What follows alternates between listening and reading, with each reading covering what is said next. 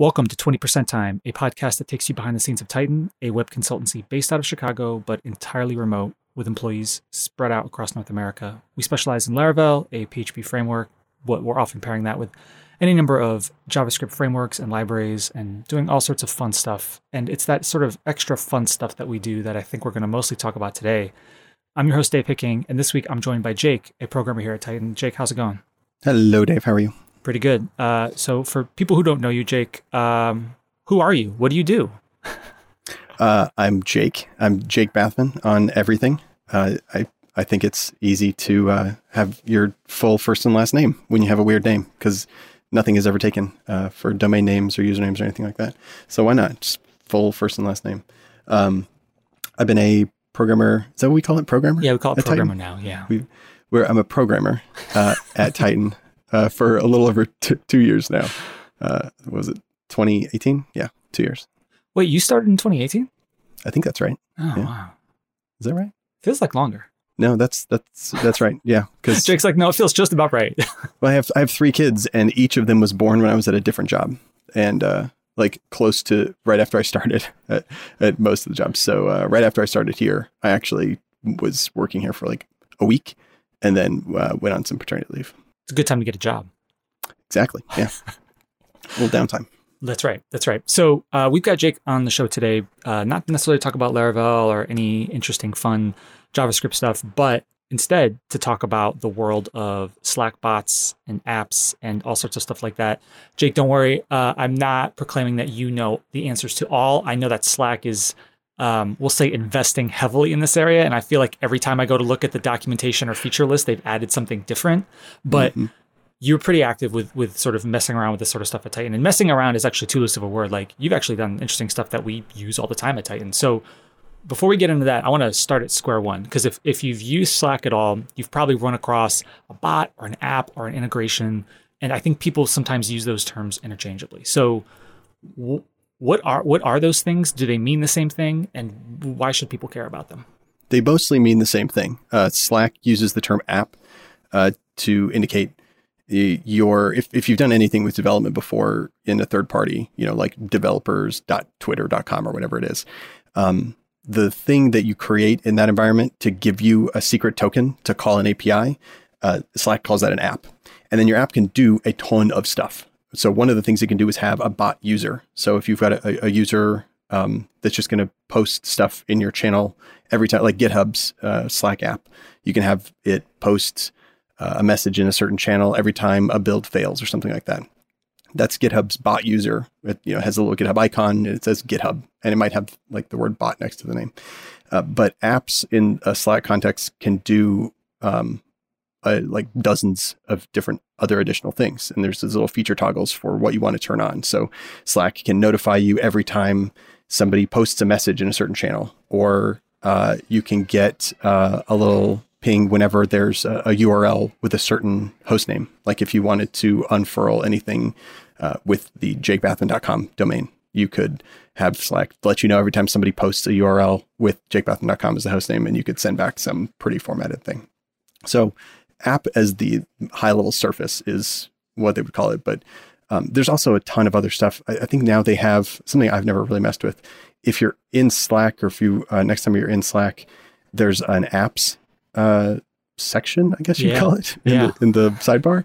Uh, and an app can also present stuff there. So if Trello wanted to, they could make uh, part of their Trello app when you go to like Trello.com, they could make a version of that within Slack and have you know your workflow kind of live within the Slack application instead of kicking you out to a normal website. So there's tons of stuff you can do with that. Most people are going to be familiar with basic bot users like posting gifs and things like that. What's interesting about the app section on the left, you just called it out. I can't say I've ever really paid attention to it. Is that it has like there are apps that we have integrated with our with our Slack at Tighten that should be there, but you have to manually add them. So Yes. right, so we use Slab, and I just added Slab, and by default, it sort of makes it almost look like I'm DMing with with with a bot for the Slab app, but Mhm. there's like a tabbed interface at the top. One of and the first tab is home, and if you click Mhm. on that, all of a sudden, I view my favorite things in in Slab. I have a shortcut to create a new post. I'm viewing things that are recently viewed. That's actually like more useful than I would have assumed. And I Mhm. guess I'm trying to figure out why wouldn't they pre-populate that? Because that's just not discoverable like at all. You have to go hunting to find that. That's that's interesting. Yeah, and Slab when they made their Slack app, um, I don't know for sure. I don't know the people at Slab, but uh, they would have had to have. Uh, that's like a, a piece you have to make yourself. You have to Hmm. to tell um, have a, a piece of your application uh, that Slack will use to say, okay, when a user goes to the home tab of your app in the apps section, which again, if like Dave said, if you've never actually been there before, it's like super buried. they don't they don't easily help you find this. Um, they have a part of their API that returns all those things, uh, so that they can make this little view for you that you're seeing right now, Dave.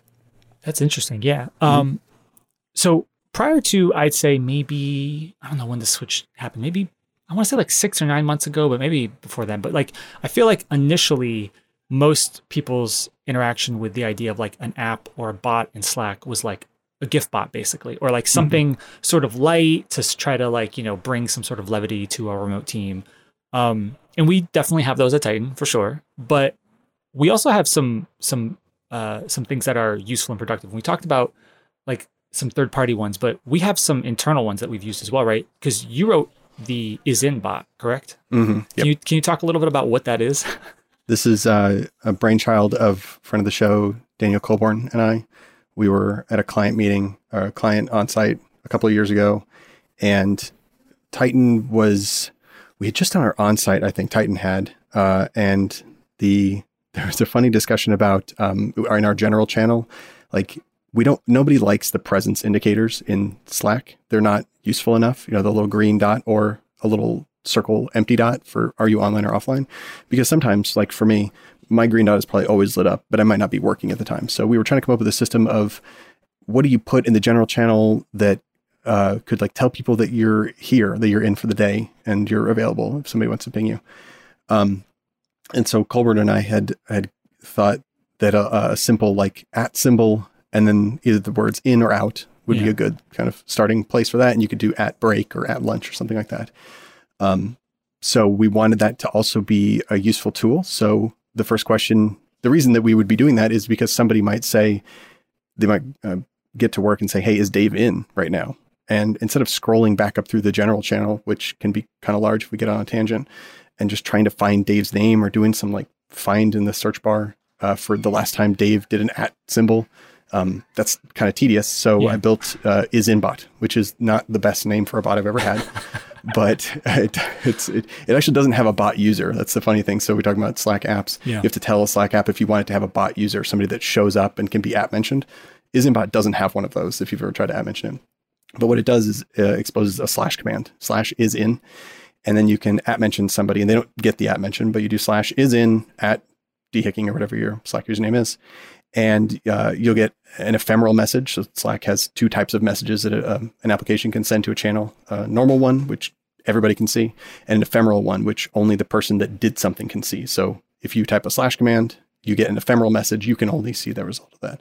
So isinbot goes through the history of the general channel for the last day and says, "Has Dave said at something?"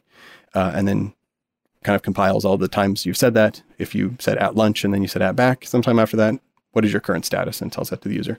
So that was kind of fun to do. Um, that's living right now. Um, and I kind of like that it's just that's all that it does. Uh, Yeah. It's just this tiny little thing that just tells you what the status of somebody is, if they're in or not.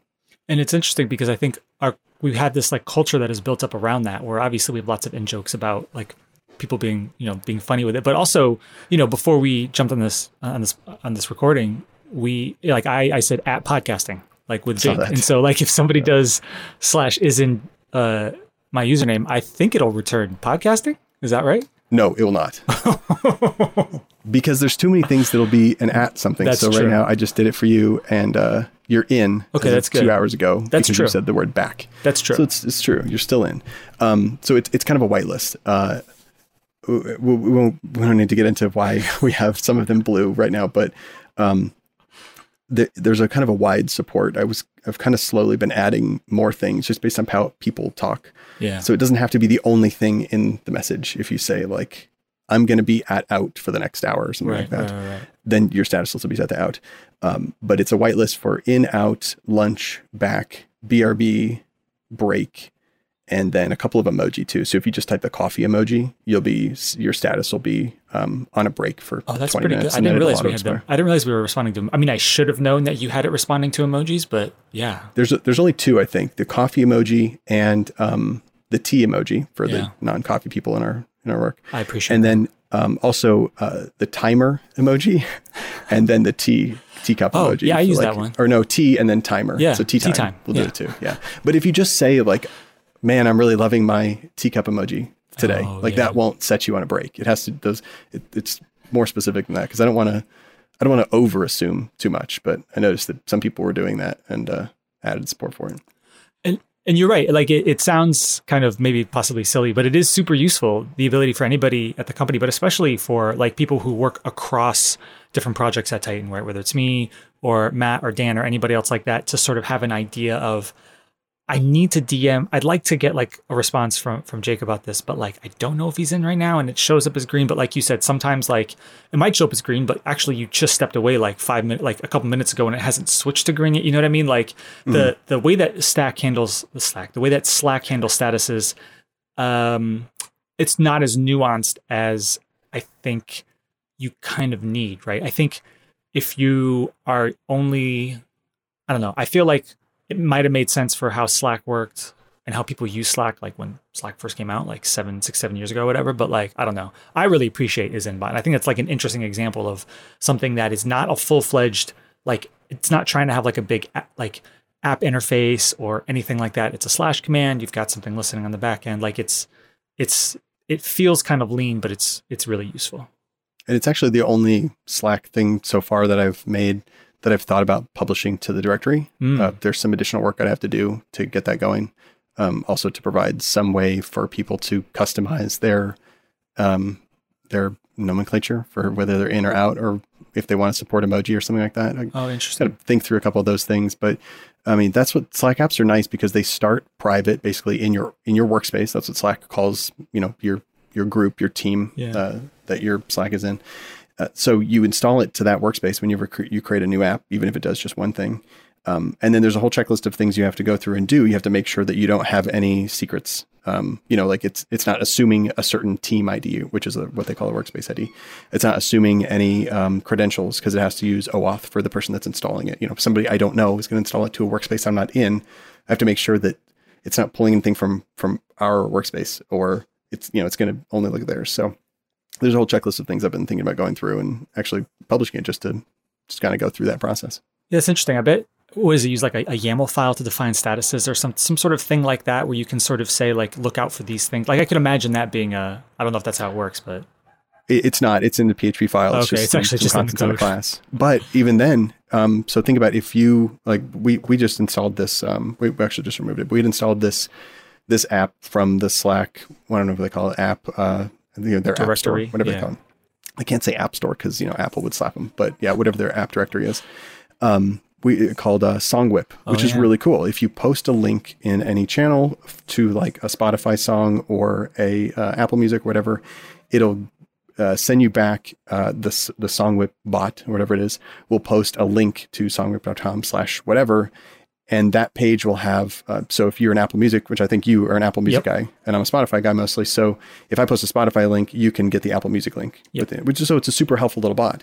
Um, but the problem for for things like that is once a user installs it, the best place uh, for them to make those kind of customizations is in Slack itself, um, and that's uh, like within the slash command or something like that, like slash set dash is in or something like that, and you can do some customizations.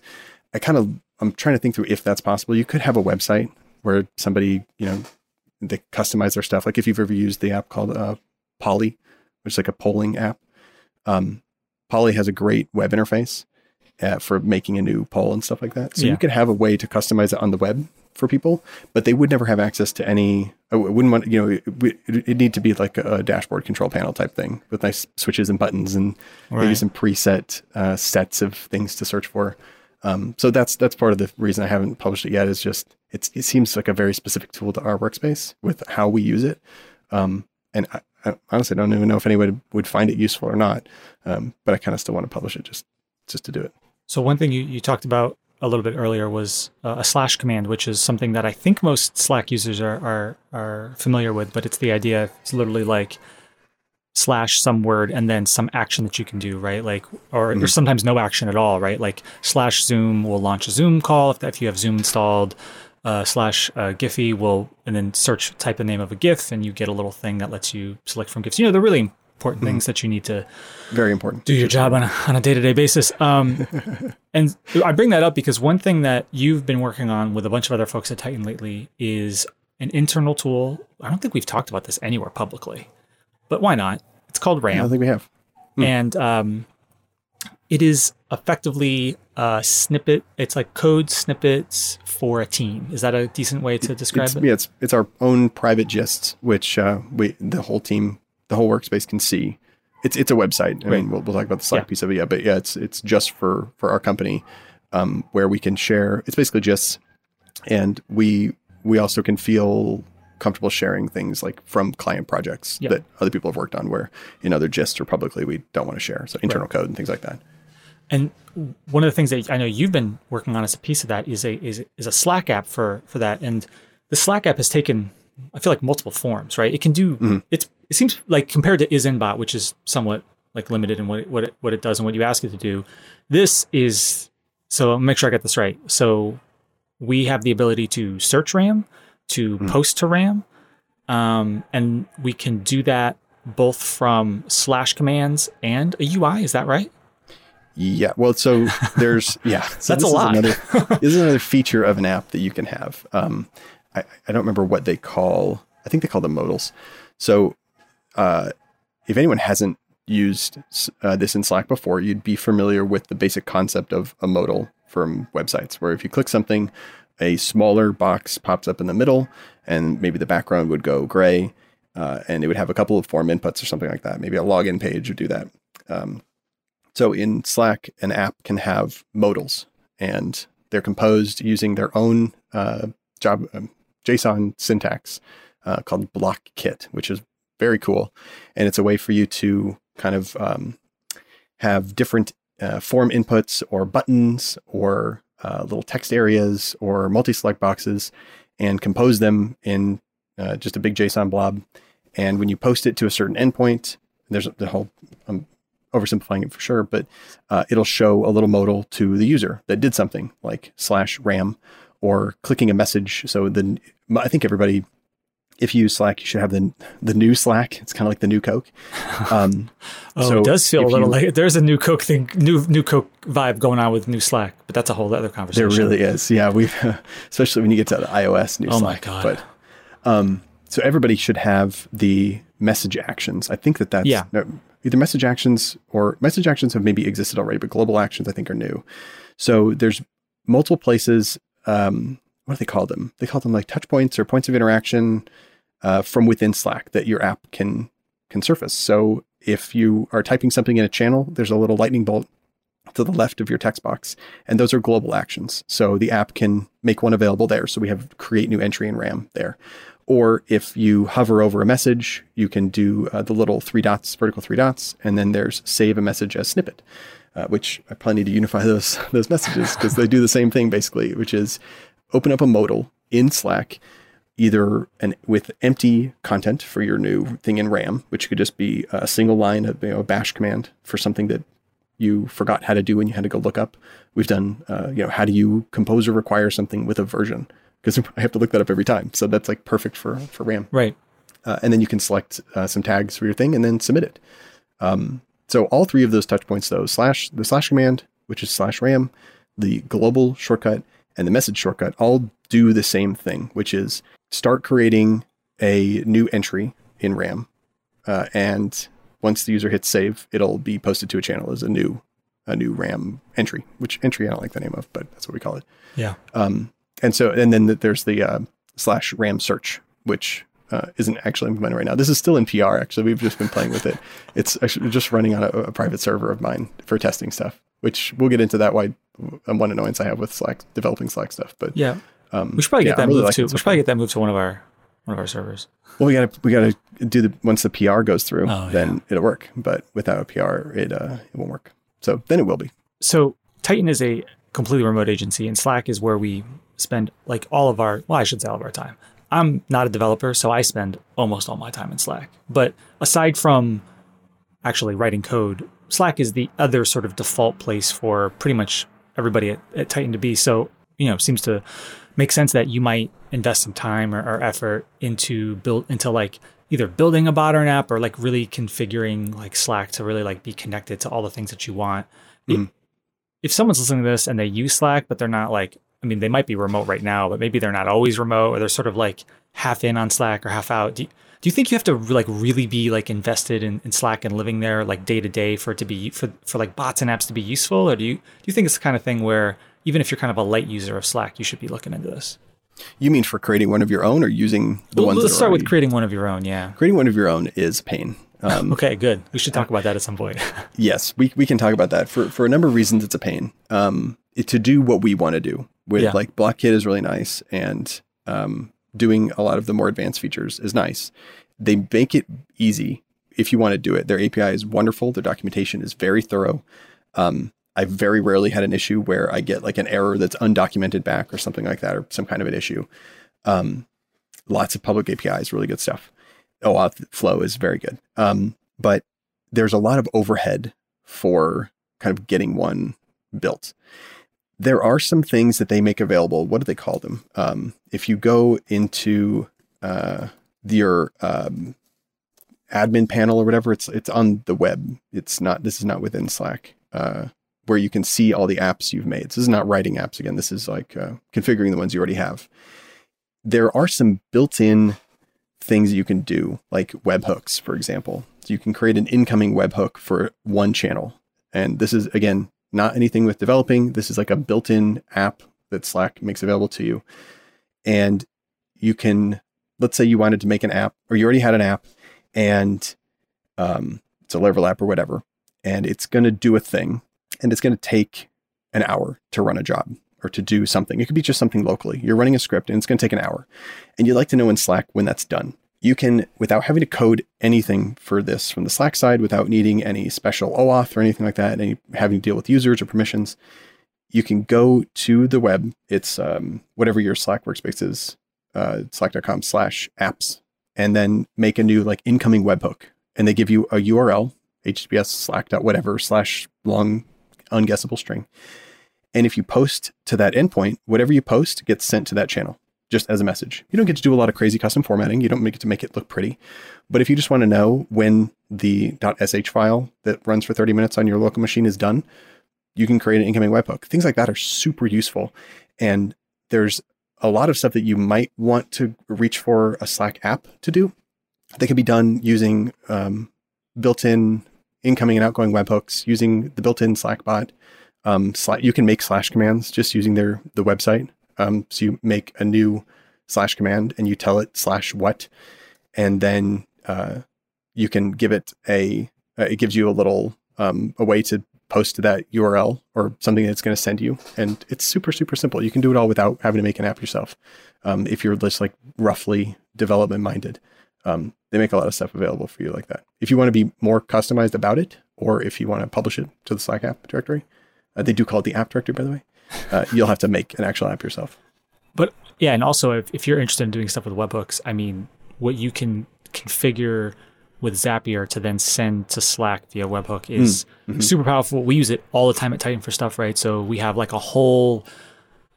God, I, someday I'll have to t- I, on this podcast talk about um, how how much we I won't say abuse, how much we utilize truly all the features in Zapier to do things like because you know when we have contracts that get signed or things like that, I would love to know about it in Slack. Mm. Like I love to know immediately. And you know, some not all of our tools give us that kind of thing, but you know, webhooks are extremely powerful for that kind of notification stuff, as you just said. And um, Zapier already brings a lot of that, lot lets a lot of those things. I'm using talk with quotations. You all can't see me because this is a audio only podcast. Lets them talk together. Really, they're just sending right webhooks back and forth. Um, but um, but yeah, I, I've I've used webhooks a lot for that, but I never really thought about doing my own slash command. And now you got me thinking. I might have to experiment with that. It's super super easy. You do have to do a little bit of coding because you have to actually you'll receive they'll they'll post something to you. Um, you know, if you do slash whatever, uh, you'll you'll have to have something running on a server that can receive that slash whatever and then send something back. It could be the same thing every time. Um, if you wanted to just do like uh, a funny face or something like that, or a certain GIF, you could do it just with a slash command like that. But you'd have to have something to return. Um, and there's a ton of additional built-in apps. So we use the Twitter Slack app a lot. I think we have like 30 something configurations of it. Either for some people's tweets are put into our social channel. We also have like a DevOps channel that has a couple of main services we use, like um, GitHub, their uh, status bot, or um, I think it's just their Twitter account, or um, other Twitter accounts that deal with services that we use. We have them posted. Every tweet that they send gets posted to a social channel or a DevOps channel or something like that. So there's a bunch of stuff that's already an app that you don't have to make right. yourself. You can just configure it with a couple clicks. So it sounds like um, it sounds like there is a bit of a of a learning curve if you really want to dive dive into um, to to building a Slack app. Is that fair to say? If you want to make it complicated, then yes. um, it's it's not super. If you've done anything with basic OAuth stuff and you know how to post and receive stuff, especially Laravel makes it extra easy. You set up a route that you want Slack to post to. Um, most of that's relatively simple. Uh, and then there've been enough people do this that if you have any weird issue, um, you can find answers readily available on GitHub. There's also a bunch of Slack clients for uh, like API clients as packages, like a Laravel oh, app package. That, that makes install. that makes a lot of sense. For RAM, we rolled our own because I kind of wanted to do it again from scratch. So we have a custom middleware and um, some uh, custom classes that'll do the client calling and things like that because um, I didn't think it would meet our needs very well. So, if the fine people at Slack were happening to be listening to this, um, what are some things that you think they could change or add that would make your that would make your ability or your desire to to to build Slack apps just that that much greater? Well, Dave, as you know, um, you're a professional Slack a, user. I'm a professional emoji adder to Slack. That is true. Um, I have I looked it up. I have 569 custom emojis added to the Tighten workspace. Um, that's mostly new emojis. Some aliases are in that as well. So I've I've added some emojis. There are no good API endpoints. There are no public API endpoints for getting information about the emojis in a workspace. I think there's one non-enterprise public API endpoint that'll tell you all the emoji in your workspace. Just list them out, their names, you know, what, what you type into Slack to make them, and then a URL for the image. And that's it. Doesn't give you who made it, doesn't give you when it was created. There's no event that you can set up. Um, events API we, we didn't even get to, but events is one of the things where Slack will send your web application something when uh, you know a payload when something happens. So when a user posts a link or every message to a channel, um, but it could be events like a new emoji was added. I would love an events API uh, endpoint for the Slack emoji when a new one's made or one's deleted. Please, Slack, please. I just want to have a bot that keeps score of, of how many emoji everybody has added and notify everybody when a new one's made please. That's all I want. I've literally been waiting and asking for this for over four years now. I'm just imagining like slash emoji stats and then like, yeah. you know, maybe a date range and it tells you like you could get real creative with an emoji emoji stats bot for sure. Mm-hmm. Yeah. I've had all those thoughts and I want to build it, but they won't let me. Emojis aside, is there anything else that any, anything else that really pops into mind that they could either? I mean, you could approach this from two, two different ways, right? It could be um, more capability, or it could be lowering the barrier entry for that sort of basic capability that, that they already have. Um, honestly, for yeah. if if you know what you want to build, you can build it really really easily just with their documentation. It's probably some of the best API documentation. It's really thorough. Uh, every reference document also has um, like every method reference also for an API has a list of every error you might get with the description. It has a list of all the parameters that you would need. Most of the guides have like a little mini tutorial in them with good example code. Um, not even just for PHP. It's just very, very good. It it is it takes time, and they're in a transition period right now where they're moving stuff from this old method of interactions, how uh, how a, an app used to just like if you wanted your app to do what RAM does, where it has a little text input with some buttons.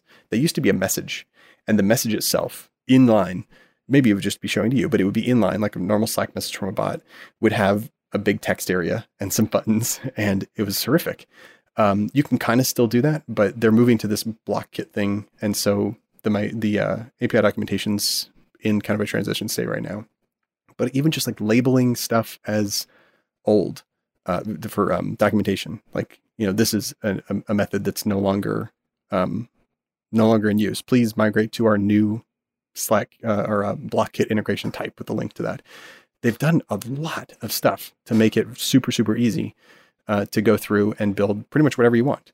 Um, there's some new things you'll have to learn, like I mentioned in middleware. So uh, you don't have to give your app um, like a secret, a shared secret between um, when Slack is going to post something to your app, uh, to your you know your server, whatever it is. You don't have to have some shared secret that you just verify that you have to store in an env file somewhere. You have like a signing token. So in a middleware, you have to compute this signing hash of the payload. It's a little it's super complicated, um, but they make it easy where you don't have to have any weird tokens or anything like that. Um, there's no weird user management stuff. Tons of stuff is configurable on their the app, uh, like the developer console. Uh, you don't have to do any weird commands. There's no command line thing to do. They've they've done a ton of work in this, and I'm assuming that because I think about that too when I see like the the GitHub Slack app.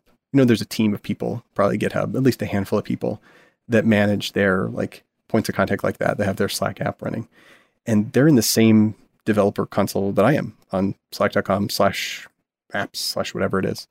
They're doing all the same stuff. And I'm sure they're finding it perfectly capable because it does everything that everyone small and large would need. Um, so I honestly don't think that they need to lower the barrier, barrier to entry. It's just getting your head around some of the nomenclature and the terms of how their API calls stuff and then just making it. So, oh, the one thing that this reminds me of that uh, I don't know if it's it's possible. So this is the the reason why the RAM Slackbot is running on my own server right now. Is um, so let's take a, a scenario. Okay. You do slash RAM because you want to add something. You, Dave, have come up with some nice way to do something. You want to store it in RAM all the time. Sure. All the time. So you do slash RAM, and our RAM Slack app has said, hey, anytime someone uses the slash command slash RAM, post that event to this endpoint, to this URL. And we've already set that up in a Laravel app. Well, when I'm writing this locally, I can look at their documentation. I see what that event payload is going to look like. Uh, I have you know the big huge JSON. It's got all the different keys about like who initiated the slash ram, in what channel was it, what's the team ID, um, all this jazz. And then I write all the code to say like, okay, we need to show the modal or respond back to the user with the current weather or whatever it's going to be. Testing that locally is basically impossible because Slack can't get to your workspace locally. It can't get to your computer when it's posting to something. It needs a publicly available URL. Right. And you could use something like ngrok, um, and that's probably a decent way to do it. But there's not a good solution for when you're developing something, testing that locally. And I have um, another personal Slack workspace that I do a lot of that testing in. I can deploy something to just a private server and do some tests and use my own Slack workspace without installing it on our Tighten workspace yet. There's I don't know if if that's for Slack to do, but there's there's got to be a way to make that part of it easier. Um, because especially if you're new to this, you do a lot of like writing to logs. Like as soon as you get an API post from Slack, you're yeah. just writing it to the log just to look at okay, what the hell does this look like? I want to know, I want to figure out how to peruse this. Which pieces of this do I need? Um, but you've got to do that in a public server, so it's just there's there's a little bit of weird chicken before the egg thing that you have to do for that. Um, they could make it easy to have some kind of a um, web interface where they say, oh, you're just creating your new thing. You want to test out the events API endpoint. Okay, here's um, test.slack.com slash blah, blah, blah. Go here, and there's just this little live log output of all these events that you've said you want from your workspace, and we'll just post all that stuff here, and you can see what what what it's all looking like, and maybe download it or something. Something like that could be a nice tool um, for for being able to test these um, these endpoints where they're posting something to you. There's a lot of it is asynchronous like that. They're sending something to you and they want you to do something with it and reply back. And without having something already deployed, that's kind of difficult to to initiate. You strike me as the kind of person who might have a, whether it's a notes doc or a, a bear doc or something where you keep like ideas or like we, I mean, we have a whole channel called Half Baked Italian, right? But like, were you you strike me as kind of person who might have some random ideas floating around for Slack apps or bots that you uh, that you might want to get to one day. Is there a particular one that comes to mind that you you'd like to build, but you just haven't had a chance to do so yet? Uh, I, it's in things for me. It's I appreciate that. Yeah. Thank you. Um, uh, yes. So is inbot. Um, Matt Stauffer has said this. uh, He wants this, and I think it would be a good idea. I've just got to figure out how to implement it. Which is like, if I get in in the morning, and I say slash is in at Dave Hicking, Yeah. and is inbot says, "Oh, I haven't heard from Dave today, so I'm assuming he's out." I want to be able to say, "All right, tell me when he gets in." Mm, So remind I, me. I, I, I need to talk to him. Yeah. It's, uh, or, um, well, here's the message I was going to send to him. Uh, I, had- I had the idea to call this like slash delay. So you'd be Oh. like slash delay at Dave Hicking, something, something, something.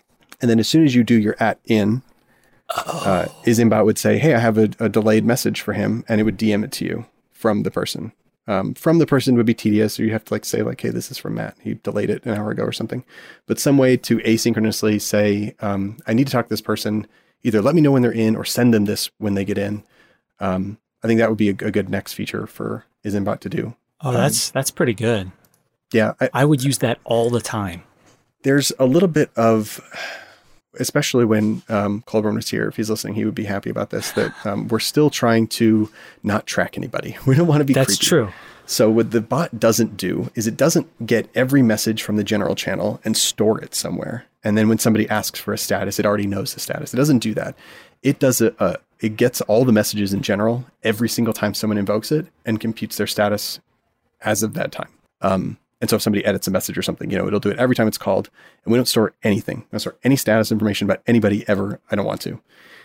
So storing something like that, I, I, I want everything to be like ephemeral. Like if Dave just doesn't come in today, I don't know what to do with that message. You know, I, I don't want to keep it around for for multiple weeks or be like tracking whether or not we've sent something to you. I don't want to track message content. Like if what if it's private? I don't need to see what that is. Uh, so there's there's things like that we need to figure out first. Um, but I think it would be kind of cool to have something like that.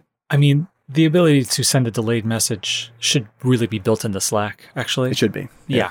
I'm I wonder, I mean, that that that is a common uh, feature in more enterprisey email setups, right? Like Outlook has been able to for a long time been able to like delay when I'm going to send this message and I'm I believe there are like Gmail I think like plugins or, or like labs. Mhm. Like there are things that you add-ons that you can use to do that sort of thing.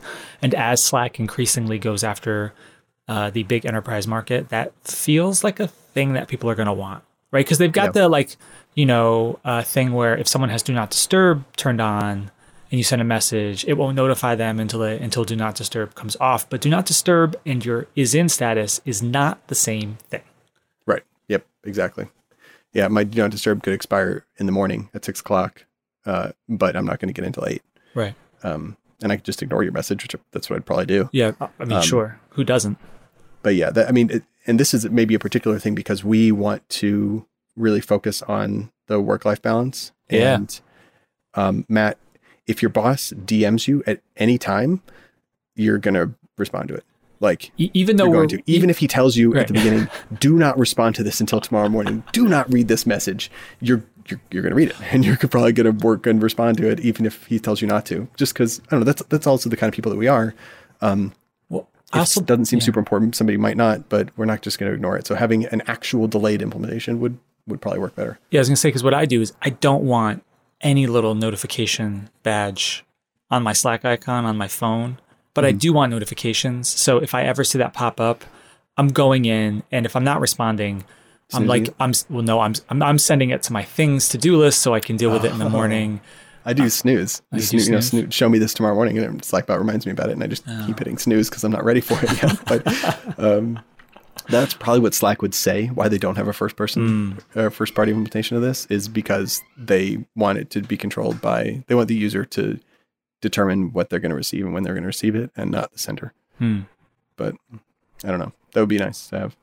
Um, and then I have, I have tons of other small apps. Um, I started writing chatbots my God, it was like eight or nine years ago in GroupMe, which is like a, another group chat client. I've written stuff for Discord as well. Um, and so I, have ideas going back far back to that too, just stuff that it'd be nice to implement and I probably will never have time to do, but it'd be kind of fun. One day, that TM, I will. What's been your favorite part so far about learning how to build Slack apps, whether it's at Tighten or elsewhere? Because you know, you just said that you have uh, you've been building these kind of like apps or bots for for chat things for a little while. But is there anything particularly interesting or just cool that you've learned about doing this recently? Um, hmm. I mean, I, most of the time when I'm when I'm building things like this, I I think it's it's either some, providing something fun or providing some utility, and I think it's it's nice to not be helpful in that way, but to like reduce friction points. Um, so I have a, a personal Slack with like some gaming buddies, and we have Tribot in there, which is like our, our joke about being tryhards, which we're not. This is like a 10 year old gaming joke. And so Tribot does a bunch of useful things. Like if somebody goes live on Twitch, it'll post their their Twitch link and say like, "Hey, this person's streaming right now," or um, there's uh, there's a bunch of other stuff to do with like the status of the PlayStation Network or things like that that uh, we kind of re-implemented from from the GroupMe days, but they're just things that allow us to be in one place and share things with each other a little bit easier. Um, and it's it's nice that Slack has made just the basics, the basic slash commands, still very easy from the beginning. Um, I recently was doing some more work in Discord for some bots, and it's nice, but like you you realize when you start to work on on uh, other big APIs for chat things that uh, it's not as nice as Slack, and they don't make it as easy to do certain things. Uh, and their move to this Block Kit um, format for how you render things that a, that an app can show to the user is really nice, and they've been doing a very good job about it. So um, I'm glad that we're in Slack and not somewhere else. I don't know what the alternative would be for a workspace, but for for personal stuff as well, uh, it it makes it.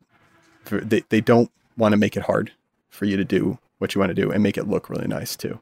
Um, so if if that if that doesn't continue to ever be the case, I'll be very sad because right now it's really nice. So that's all I have for for questions, Jake, about this. Is there anything that I didn't ask you about or that we didn't talk about that you think we should we should at least mention about Slack bots or apps or or sort of how we use them or anything like that? Um, do you have a favorite emoji?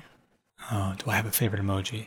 We have a new one that's pretty good, which is uh, LOL sob. Have you seen this one? Oh, is that the one with like uh it's like two emoji uh, faces that That's right. are kind Split. of slash Yeah, combined right. together? Yeah, I think I remember seeing that. Yeah, That's pretty That is a good. good one. that's a pretty good very one. good. I mean, I think Jose added that one. if Yeah. I remember correctly. that, that's pretty good. Um, I don't know. We have a lot of custom emojis that we use all the time for stuff. Um, it's one of those things where it's like, do I? Some of them I don't know if I want to talk about. Not that they're bad or anything, but like, well, there, there's one that's funny. We don't really use it often. It's it's one I made called Matt Disappoint, um, which is just a little. It's, it's Matt's little head when he was like faking disappointment uh, on a, on a Zoom call, and I, I. I, I snagged it and, and I used that one like ve- very rarely, very rarely because Matt. We're talking about Matt Stauffer, our CTO. Matt is um, overwhelmingly like never like disappointed or like upset with Yeah. us or anything like you know what I mean. But it was just like sometimes sometimes you got to get it as a as, as an emoji. How about you, Jake? I know you've been waiting the entire time to be asked this question. This is Jake, all what I is wanted to talk about. what is your favorite emoji in Slack? I real time follow up. Um, Lol Sob is Sarah Bine. Uh, Oh, made that there- one. there it I'm looking at the thing right now. Thank you, Sarah. Um, I am really partial to one that I made. It's an inside joke of like, I don't even. It's something about billing or things like that. But it's our Dannenball shooter. oh God, it's the a Dannenball um, is good. It's a little cartoony emoji, like think of an old school GIF from like GeoCities. Um, very cartoony of a like an old timey cannon shooting something from the side. yeah. And I went through frame by frame and edited out the. It had like confetti coming out of it or something, and I put like a cartoony uh, T-bone steak Mm-hmm. being shot out of the cannon instead. Um, because we were doing like we were talking about Dannenballs, and they were talking about shooting like meat at somebody. I don't even remember what we were talking about, It's but just making just a stupid emoji um, about like shooting a big steak out of a cartoon cannon. It's Bizarre. like it's so many layers deep of inside jokes, and it's one of the joys of working on something like Slack, right? Like where you get to um, you get to try to explain to new people when they join. Okay, so here's like the three stories you have to understand in order to even grok this this emoji. But this is, I mean, that's not that different. It's funny. We uh, recently posted a episode about like remote culture, right? All workplaces have like weird phrases or sayings or things like that that Mm. evolve over time. And you know, uh, a remote work workplace like Tighten's, where we use Slack all the time, you're gonna have some of those sort of canonically captured in, in emojis. So yeah, that that's pretty good one. I think Chris Trombley said that he had a something about a beef cannon, and that's why we called it that. I'm going back to find the the the genesis. Uh, I don't know. So it's something about Chris that he said. Oh, this is just in our DMs. Oh my god, I made it for him in DMs. Wow, you're really exposing the truth it was there. a typo. Oh no, he made a typo. So that's the uh, that's the one thing that my my old uh, GroupMe bots used to do that I don't do now. This is again the the Daniel Coulbourne school of never remember me. Um, is is I used to store every message because my bot would. That's how the GroupMe API worked. It was terrible. They're owned by Microsoft now, which did not make it better, by the way. Um, in contrast to group to a GitHub. So GroupMe would would like send you every message. I would store every message in a huge table, and then I would do like stats about all the messages, and I could like look up old stuff. And looking back, that was not a good thing. like I don't. I've since deleted all those with a vengeance. I don't want any of that, even though it was like you know it was group messages, but still. Um, so Slack, um, our Slack bots not getting everything is nice. And Yeah. Slack makes it good to like segregate out what exactly you get. You don't necessarily your bot doesn't just get everything but uh, having having a good search will remind us that uh, a, a DM between me and Chris, where he, I don't even remember what he he made a typo and he said beef cannon instead, and so I made him a GIF called beef cannon. I'd forgotten about that. That's very funny. Um, yeah. Aside from favorite emoji, Dave, I think you've answered all the good questions or asked all the good questions, and I have answered them very well. I appreciate that, Jake. And, and thank you for joining us today. Uh, really appreciate it. This has been fun. Uh, so you are at Jake Bathman everywhere, basically. Everywhere. Yep. Yeah. I don't think I'm not there ever. Okay. TikTok, I'm sure. Uh, yeah, yeah. You can follow me on TikTok. That's that's my main, it's my main platform right now Yeah. for content creation. You doing coding? Vid- influencer. you doing coding videos on TikTok? Yeah, 15 second coding videos. Does anybody do coding videos on TikTok? I'm sure somebody does. There's there's people that doing. I would I got stuck watching a guy doing um like close up magic last night, which was pretty Oh. fun. There's there's there's stuff for everybody on on TikTok. All right. Well, thank you, Jake. I appreciate it. Thanks, Dave.